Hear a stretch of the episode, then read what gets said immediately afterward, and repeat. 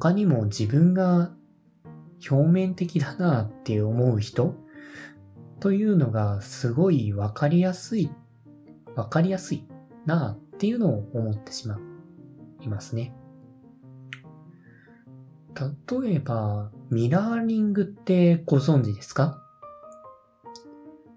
相手と同じような動作をする、真似るってことですね。例えば、喫茶店、カフェで相手が右手でコーヒーカップを持ったならば、自分もその動作に合わせて、右手で、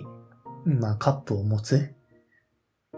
相手の鏡写しになるように動作を合わせるってことなんですね。このミラーリングの何がいいかというと、相手は同じ動作をした相手を見ると親近感が湧く。という傾向があって、まあ、相手と同調した行動をすることによって相手に好かれやすい。という心理学的な結果というか、知見があるんですね。この、まあ、とあるコミュニケーションというか、的な集まりというか、そこで学んだ友人がいまして、そのミラーリングを自分にものすごくかけてきていたんですね。自分が右手でお茶を飲もうとしていたら、相手もそのタイミングに合わせてお茶を飲もうとするとか。これがものすごく不自然で、相手が話している最中に自分がお茶を飲もうとしたら、相手は急に話をやめてお茶を飲み出そうとするとか、自分がお茶に手をかけてやめようとしたら、相手もそのやめようとする動作をするとか、とにかく表面的、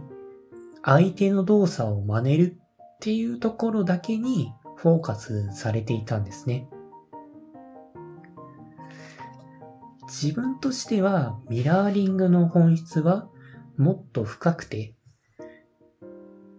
その相手と意図的にミラーリングする、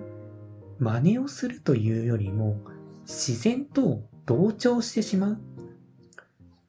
あるいは自分を起点にして相手が同調してしまうレベルでやるっていうのが本当に重要なミラーリングだと思うんです。まあ、その友人はミラーリングをかけているのがあまりにバレバレで 自分はちょっと笑って、内心笑ってしまって、そのミラーリングが、こう、無理に仲良くしているようなか、仲良くしようとしている感じがして、すごく嫌だったんで、お茶を飲もうとしたら、急にやめたりとか、手を上げよう、まあ変、なんか手の癖の動作をしてたら急にやめたりとか。とにかく、相手のミラーリングがうまくいかないように、とにかく断ち切ろうとしたんですね。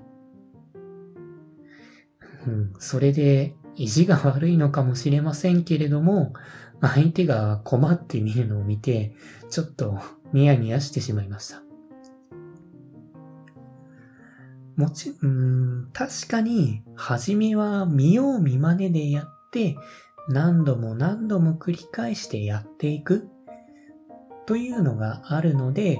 動きがぎこちないとか、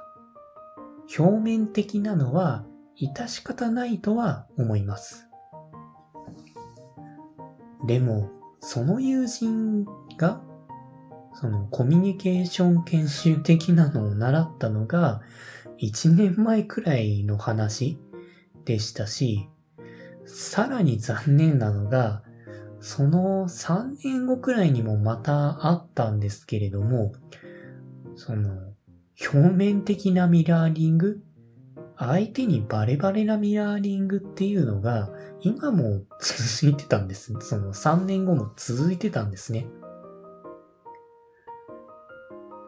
はじめのその見よう見まねから、あ、ミラーリングってこういうものなんだって、腑に落として、うん、腑に落とすための通過点なら良かったんですけれども、それが3年という時を経ても表面的であるってなると、ちょっとどうかなって思いますよね。うん。まあ、ミラーリングって、相手にバレると結構嫌がられるんで、まあ、気をつけた方がいいなと思います。まあ、こういったミラーリング一つとっても本質ってもっと深いところにあると思うんです。こう、ミラーリングなら相手の動作を真似る。どんな時でも真似るという浅いこと。この時はこうだ。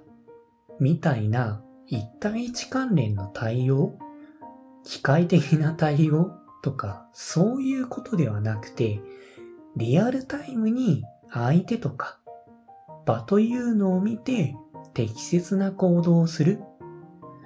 というのがもっと本質的なところだと思うんです。まあ、さっきの話にあったように、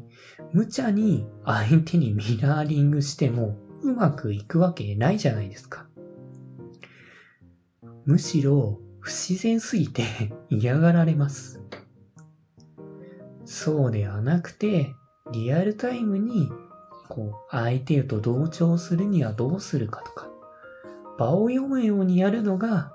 もっと大切なことだと思うんです。まあ、こういったものって、こう、新人とか、入りたての人はもちろん仕方ないです。やってみて、これはこう処理するっていうのをまず学んでいって、何度も繰り返していって、あ、この時は、でも例外的にこう対応するんだと。ちょっとずつ学んでいくべきものだと思っています。例えば、お客さんが何か、これはどこにありますか？って聞いて、その、とある一点を示すのであれば、AI とか、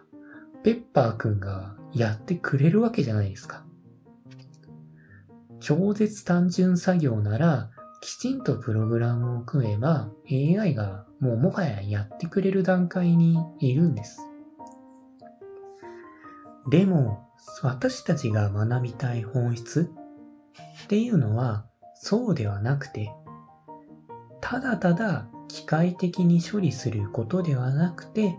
もっとその人を見てとか、